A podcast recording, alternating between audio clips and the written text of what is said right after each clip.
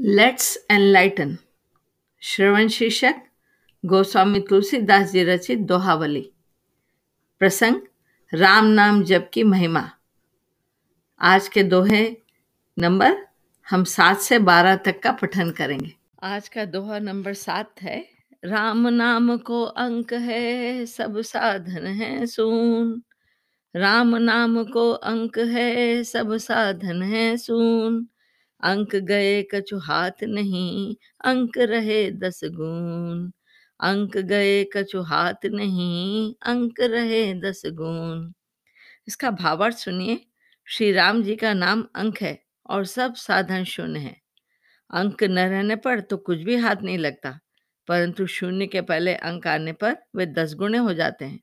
अर्थात, राम नाम के जप के साथ जो साधन होते हैं, वे दस गुणे लाभदायक हो जाते हैं। परंतु राम नाम से हीन जो साधन होता है, वह कुछ भी फल नहीं देता। अब दोहा नंबर आठ का श्रवण करते हैं। नाम राम को कल्प तरु, कल कल्याण निवास।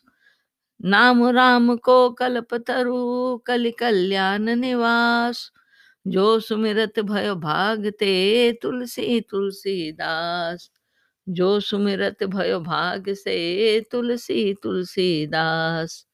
इसका भावार्थ देखिए कि कलयुग में श्री राम जी का नाम कल्पवृक्ष मतलब मनचाहा पदार्थ देने वाला है।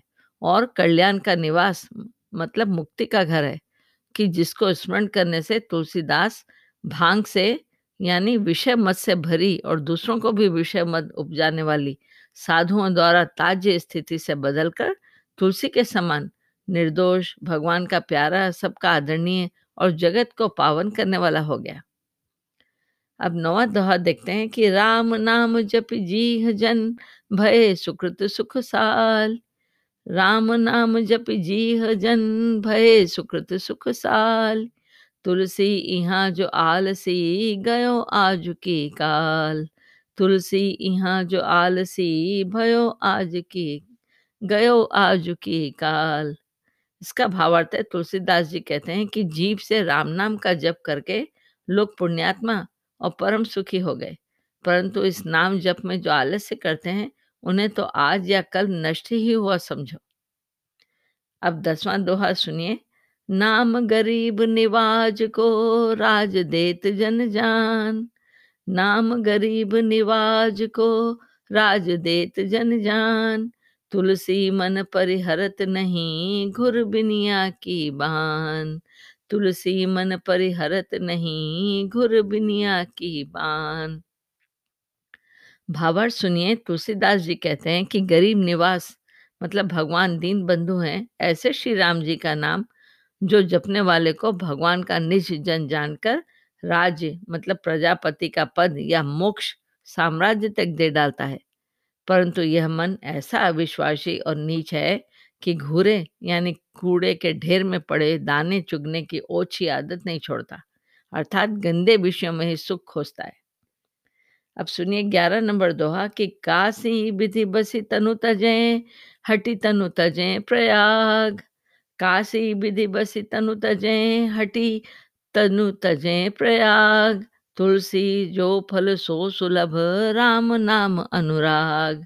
तुलसी जो फल सो सुलभ, राम नाम अनुराग।